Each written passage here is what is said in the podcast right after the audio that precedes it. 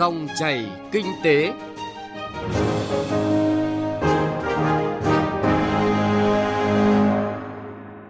Kính chào quý vị và các bạn đến với dòng chảy kinh tế thứ hai, ngày 18 tháng 9.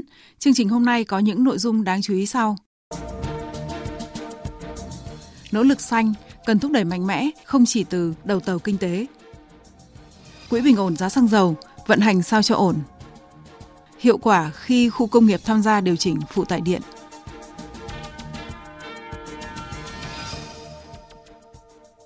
Quý vị và các bạn, thành phố Hồ Chí Minh đang phát thải hơn 38 triệu tấn carbon mỗi năm. Đầu tàu kinh tế không thể tồn tại mãi thực trạng này.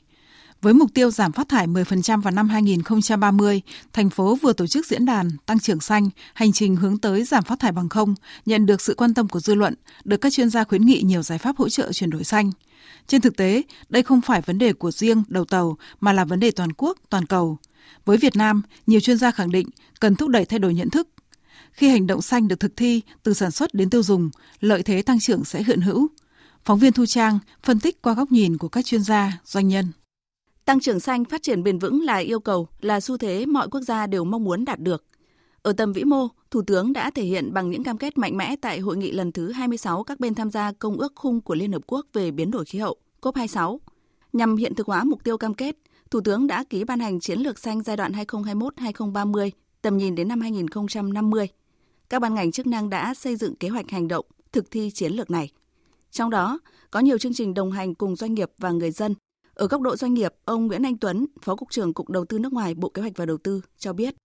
Nếu mà trước đây các cái doanh nghiệp khi mà thực hiện cái mục tiêu tăng trưởng xanh gặp rất là nhiều khó khăn thách thức nhưng cho đến bây giờ thì các doanh nghiệp đã biến những cái khó khăn thách thức đó thành những cái lợi thế cạnh tranh của mình, góp phần nâng cao hơn nữa hiệu quả hoạt động sản xuất kinh doanh đầu tư. Cho đến nay theo tính toán của chúng tôi, cái khu vực doanh nghiệp thì đã đầu tư khoảng độ 9 tỷ đô trong các lĩnh vực liên quan đến tăng trưởng xanh, ví dụ như là về năng lực tái tạo, năng lượng sạch hay là đầu tư các trang thiết bị để phục vụ cho kinh tế xanh. Cái con số này nó chiếm khoảng độ 2% GDP con số thống kê cho thấy tư duy của doanh nghiệp bao gồm cả doanh nghiệp nội và doanh nghiệp có vốn đầu tư trực tiếp nước ngoài FDI trong đầu tư sản xuất kinh doanh xanh đã chuyển biến nhưng còn chậm. Các nguyên nhân được chỉ rõ là do nhận thức chưa đồng đều, do thiếu nguồn lực vốn và công nghệ, thiếu nhân lực thúc đẩy tiến trình xanh. Một tín hiệu tích cực đang tới từ nhóm doanh nghiệp ngành công nghệ thông tin và truyền thông ICT. Nhóm ngành được khẳng định có lợi thế nhất trong nỗ lực chung này khi ước tính ICT đang chiếm 5 đến khoảng 9% tổng lượng điện năng tiêu thụ toàn cầu và phát thải khoảng 3% lượng khí nhà kính. Nhu cầu tiêu thụ năng lượng của ngành được dự báo là sẽ còn tăng theo nhu cầu sử dụng các thiết bị công nghệ, hệ thống mạng, trung tâm dữ liệu cùng nhiều tài sản số khác. Để hạn chế những bất cập trong tiến trình chuyển đổi xanh, đồng thời trở thành nhóm dẫn dắt cộng đồng doanh nghiệp phát triển bền vững. Với lợi thế công nghệ, vốn và nhân lực số, nhiều doanh nghiệp ICT đang tích cực đổi mới sáng tạo, như khẳng định của ông Denis Brunetti, Chủ tịch Ericsson Việt Nam, Myanmar, Campuchia, Lào và ông Ngô Diên Hy, Phó Tổng giám đốc Tập đoàn Bưu chính Viễn thông Việt Nam, VNPT. 5G nó sẽ đóng một cái vai trò rất là quan trọng không chỉ đơn thuần trong phát triển kinh tế xã hội. Uh, phát triển là ngành năng lượng giảm phát thải carbon. Bởi vì cái nền kinh tế số dựa trên kết nối nâng cao hiệu quả năng suất làm việc. Chúng ta đã thấy cái điều đó trong covid làm việc ở nhà các công ty vẫn hoạt động phát triển. Lưu lượng giao thông giảm đi giảm được cái phát thải khí nhà kính ra môi trường. Cái lưới điện thì 5G cũng sẽ giúp tích hợp các cái nguồn năng lượng tái tạo mới và lưới điện chúng ta cung cấp đúng năng lượng đến đúng địa điểm. Chúng tôi đã thử nghiệm mặt công nghệ cuối năm 2019, cuối năm 2020 thử nghiệm thương mại và triển khai 5G trong năm 2023 nhưng ở một mức độ và quy mô để dần dần tiếp cận thị trường. Vì nó đồng tốc cả ba vấn đề từ chính phủ, từ nhà cung cấp dịch vụ và người dùng các doanh nghiệp. Mà đặc biệt là thiết bị đầu cuối 5G là một vấn đề hết sức quan trọng, cần có sự phối kết hợp thì lúc đấy 5G mới có cơ hội bùng nổ. Thúc đẩy sản xuất xanh từ gốc như chủ trương nỗ lực của các doanh nghiệp ngành công nghệ thông tin và truyền thông chỉ là một ví dụ là tín hiệu tích cực cho hành trình tăng trưởng xanh nước nhà. Trong nỗ lực chung đó, tiến sĩ Phạm Thu Phương, giảng viên Đại học Curtin Australia, chuyên gia tăng trưởng xanh tài chính xanh lưu ý để hướng tới cái mục tiêu phát triển bền vững thì tài chính xanh là một trong những yếu tố quan trọng nhất nhưng nó phải đồng thời với sự kết hợp của tất cả các ban ngành khác. Làm thế nào để các đơn vị cung cấp phát triển sản phẩm tài chính tranh họ sẵn lòng đầu tư nghiên cứu để phát triển cũng đồng thời cung cấp cái lợi ích và cái động lực như thế nào đủ để cho người tiêu dùng người ta cũng muốn sử dụng thì lúc đó mới có thể sử dụng thực sự phát triển được. Chứ còn ví dụ chỉ nếu chỉ có toàn cơ quan chính phủ uh, cung cấp các uh, offer dịch vụ mà không có ai sử dụng thì cái đấy cũng là một cái thất bại của của thị trường. Đối mặt với nhiều thách thức như là biến đổi khí hậu, ô nhiễm môi trường, ùn tắc giao thông cùng những tác động mang tính chu kỳ của tiến trình tăng trưởng phát triển, Việt Nam đang nỗ lực tái cơ cấu kinh tế với các mục tiêu xanh. Trong số những điều kiện cần như là vốn, công nghệ, nhân lực, nhận thức, Thứ trưởng Bộ Kế hoạch và Đầu tư Trần Quốc Phương khẳng định, chính phủ Việt Nam kiên quyết định hướng và kỳ vọng thu hút nguồn vốn xanh, công nghệ xanh, nhân lực xanh và nhận thức đổi mới sáng tạo từ cộng đồng doanh nghiệp. Thúc đẩy tăng trưởng xanh Mặc dù đã đạt được những bước tiến quan trọng, Việt Nam vẫn cần giải quyết nhiều thách thức, trong đó sự phối hợp các nguồn lực giữa các bộ, ngành, địa phương, giữa khu vực công và khu vực tư, cũng như là trong bản thân khu vực tư là một nhân tố then chốt. Việt Nam xác định với các nhiệm vụ xuyên suốt là phát triển khoa học công nghệ, đổi mới sáng tạo, chuyển đổi mô hình kinh tế theo hướng kinh tế xanh, kinh tế số, kinh tế tuần hoàn, kinh tế tri thức để tham gia sâu hơn vào cấu trúc đầu tư, trật tự thương mại và chuỗi cung ứng toàn cầu. Trong các nhiệm vụ đó, chuyển đổi số được coi là một chiếc chìa khóa quan trọng. Doanh nghiệp là nhân tố trọng tâm. Bằng cách sử dụng các công nghệ số, nhà sản xuất có thể tối ưu hóa quy trình, từ đó giảm thiểu chất lượng chất thải, hàng tồn kho, thất thoát trong vận chuyển, tiết kiệm năng lượng và tài nguyên, phát hiện sớm và ngăn chặn các nguy cơ môi trường. Việt Nam đã xây dựng khoảng 13.000 tiêu chuẩn và gần 400 quy chuẩn kỹ thuật quốc gia cho cùng mục đích xanh. Doanh nghiệp cùng người tiêu dùng vừa là chủ thể, vừa là đối tác đều có thể tìm hiểu và thực hiện sản xuất tiêu dùng bền vững, đáp ứng các tiêu chí tiêu chuẩn này. Điều quan trọng nhất ở giai đoạn hiện tại, theo các chuyên gia, vẫn là tăng cường ý thức trách nhiệm xã hội của tất cả các bên liên quan, vẫn là thay đổi nhận thức trước. Khi hành động xanh được thực thi từ sản xuất đến tiêu dùng, lợi thế tăng trưởng sẽ hiện hữu, tăng trưởng xanh mới có thể đạt được như kỳ vọng.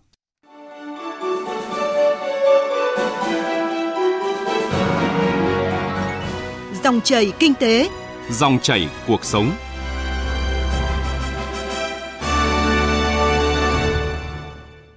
Xin chuyển sang nội dung đáng chú ý khác. Thưa quý vị và các bạn, Quỹ bình ổn giá xăng dầu vẫn tiếp tục được cơ quan quản lý nhà nước khẳng định là cần thiết, trong khi nhiều chuyên gia quả quyết cần loại bỏ quỹ này, nhất là thời gian gần đây khi một số doanh nghiệp đầu mối bị thu hồi giấy phép kinh doanh xuất khẩu, nhập khẩu xăng dầu do có dấu hiệu vi phạm Quỹ bình ổn giá xăng dầu vận hành sao cho ổn là nội dung phỏng vấn của phóng viên Nguyên Long với ông Nguyễn Tiến Thỏa, Chủ tịch Hội Thẩm định giá Việt Nam, nguyên cục trưởng Cục Quản lý giá, Bộ Tài chính. Thưa ông, những ngày gần đây thì nhiều chuyên gia lại đề xuất nên bỏ quỹ bình ổn giá xăng dầu, à, trong khi cơ quan quản lý nhà nước thì cho rằng vẫn cần thiết quỹ này. À, vậy dưới góc độ chuyên gia và đã từng thực hiện nhiệm vụ quản lý nhà nước về lĩnh vực xăng dầu thì ông nhìn nhận như thế nào về thực tế này ạ? Hiện nay thì cái giá xăng dầu của nước ta được tính toán và điều hành theo cái giá xăng dầu thế giới. Mà cái giá thế giới thì chúng ta biết rồi, nó luôn có những cái biến động bất thường mà rất là khó lường. Không chỉ do các cái yếu tố cung cầu mà còn có các cái yếu tố địa chính trị nó tác động.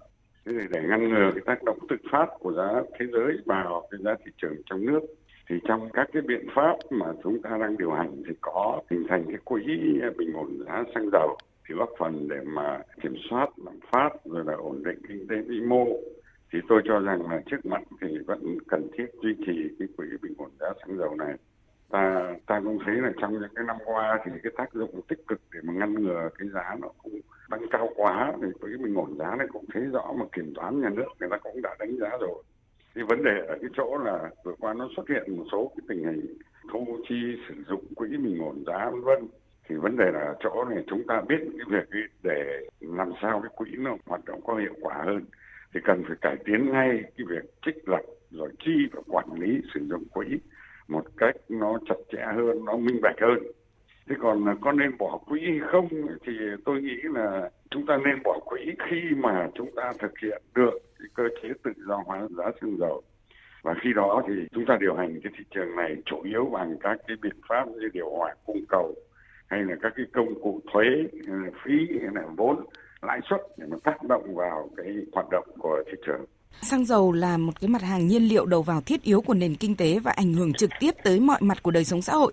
Vậy theo ông, đâu là cái công cụ hữu hiệu để quản lý giá các cái mặt hàng xăng dầu, đảm bảo vận hành theo cơ chế thị trường xăng dầu có sự quản lý của nhà nước? Tôi nghĩ là nó có nhiều giải pháp, nhưng mà có lẽ tập trung vào ba cái giải pháp quan trọng nhất. Cái giải pháp từ gốc đầu tiên trước hết là chúng ta phải đảm bảo được cái cân đối cung cầu trong mọi tình huống và luôn luôn phải có những cái dự trữ chiến lược để mà bảo đảm cân đối cung cầu. Ờ, tiếp đến là phải bảo đảm cái hoạt động sản xuất, kinh doanh xăng dầu nó có cạnh tranh thực sự để mà bảo đảm được cái giá xăng dầu của các cái doanh nghiệp họ định theo cái tín hiệu của thị trường và đảm bảo không có cái sự lệch pha giữa cái giá thế giới và giá trong nước và cụ thể hóa hơn đa dạng hóa các cái phương thức kinh doanh hiện đại tiếp cận các cái phương thức kinh doanh mà thế giới đang áp dụng. À, và cái tiếp nữa là vai trò của nhà nước ở đây thì uh, tác động chủ yếu bằng cái biện pháp gián tiếp của giá thôi. Chủ yếu là bằng các cái biện pháp thuế phí rồi rất chú ý các cái giải pháp kiểm soát các cái hành vi lạm dụng cái vị thế thống lĩnh thị trường. Nó làm phương hại đến lợi ích của người tiêu dùng của nhà nước rồi uh, các cái hành vi gian lận thương mại uh, lũng đoạn giá cả thị trường thì cũng phải được kiểm soát nó tốt hơn Vâng, như ông vừa phân tích thì vẫn cần thiết trong ngắn hạn quỹ bình ổn giá xăng dầu. Vậy thì theo ông, quỹ bình ổn giá xăng dầu hiện nay thì không ổn nhất ở điểm gì và chúng ta cần phải chỉnh sửa như thế nào để cho quỹ bình ổn giá xăng dầu ổn hơn trong thời gian tới? Tôi cho rằng là phải cải tiến cả trích lập và chi. Nó khác bây giờ. Tức là chúng ta phải quy định rõ là về thu mua để mà trích lập ấy, chỉ thu để trích lập quỹ khi giá thị trường nó xuống thấp thôi. Và chi thì chúng ta không nên là vừa chi lại vừa trích lập quỹ. Cái giá xăng dầu nó, ví dụ nó đã cao rồi, chúng ta cần phải chi sử dụng quỹ thì chúng ta lại vẫn trích lập vào thì không được. Thì bây giờ phải có cái quy định nó rõ ràng ở chỗ đấy. Cái thứ hai nữa là về chi thì tôi nghĩ là phải bám sát cái quy định của luật giá tức là gì? Đây là mặt hàng bình ổn giá. Thì khi nào nhà nước áp dụng cái biện pháp bình ổn giá thì anh phải có công bố là trong thời gian này do giá thị trường thế giới tăng cao hay do giá xăng dầu trong nước tăng cao. Cho nên nhà nước áp dụng các cái biện pháp bình ổn giá cần thiết. Trong đó có cái việc là chi quỹ để mà bình ổn giá xăng dầu. Chứ còn bây giờ thì trong thời gian vừa qua là chúng ta chi cứ đều đều đều đều đều đều và nó không theo như cái quy định của luật giá ờ, thì không được. Và cái chi quỹ để bình ổn giá nó có cái thời hạn nhất định. Khi nào mà hết cái thời gian bình ổn giá thì anh công bố bãi bỏ cái việc sử dụng quỹ để mà cho thị trường nó vận hành bình thường. Vâng, một lần nữa xin được trân trọng cảm ơn ông Nguyễn Tiến Tòa là Chủ tịch Hội thẩm định giá Việt Nam, nguyên Cục trưởng Cục Quản lý giá Bộ Tài chính đã trả lời phỏng vấn phóng viên Đài Tiếng Nói Việt Nam.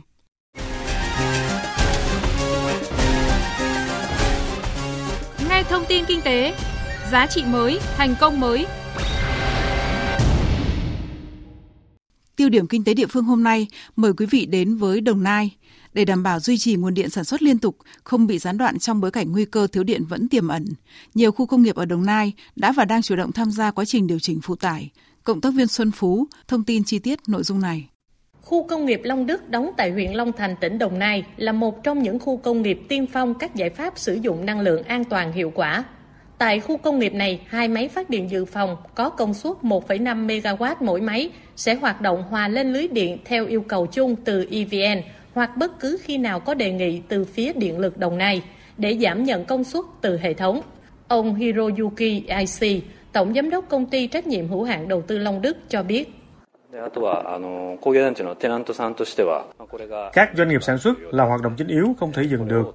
Để không bị cắt giảm trong sản xuất, thì chúng tôi kêu gọi các doanh nghiệp tiết kiệm hết mức có thể trong hoạt động khác. Và kể cả trong sản xuất thì cũng cân đối để tiết kiệm điện hết mức có thể, để không xảy ra mất điện trong diện rộng khu công nghiệp. Và các doanh nghiệp cũng rất là hợp tác. Công ty cổ phần đầu tư phát triển nhà và đô thị IDECO là đơn vị mua điện trực tiếp từ Điện lực Đồng Nai cũng là đơn vị sớm tham gia chương trình điều hòa phụ tải khi được điện lực đề nghị. Ông Nguyễn Quốc Trí, Phó Giám đốc IDECO nói. Thực hiện cái công tác tiết kiệm điện, điều hòa cái phụ tải điện tại công ty cũng góp một phần trong cái việc là điều hòa cái phụ tải, giảm áp lực cho cái quá tải lưới điện khu vực trong các giờ cao điểm. Về hiệu quả của việc khách hàng lớn tham gia điều chỉnh phụ tải điện, ông Phạm Viết Ái, trưởng phòng kinh doanh công ty trách nhiệm hữu hạn một thành viên điện lực Đồng Nai cho biết việc các doanh nghiệp tham gia cái chương trình điều chỉnh phụ tải không những giúp cho doanh nghiệp tối ưu hóa cái việc sử dụng điện cũng như lại chi phí trong sản xuất mà còn giúp cho ngành điện nói chung và công ty điện lực Đồng Nai nói riêng trong cái việc điều hành cung ứng điện, đảm bảo nhu cầu phát triển của địa phương. Nội dung, hiệu quả khi khu công nghiệp tham gia điều chỉnh phụ tải điện cũng đã kết thúc dòng chảy kinh tế hôm nay. Quý vị và các bạn có thể nghe lại qua website vov1.vn.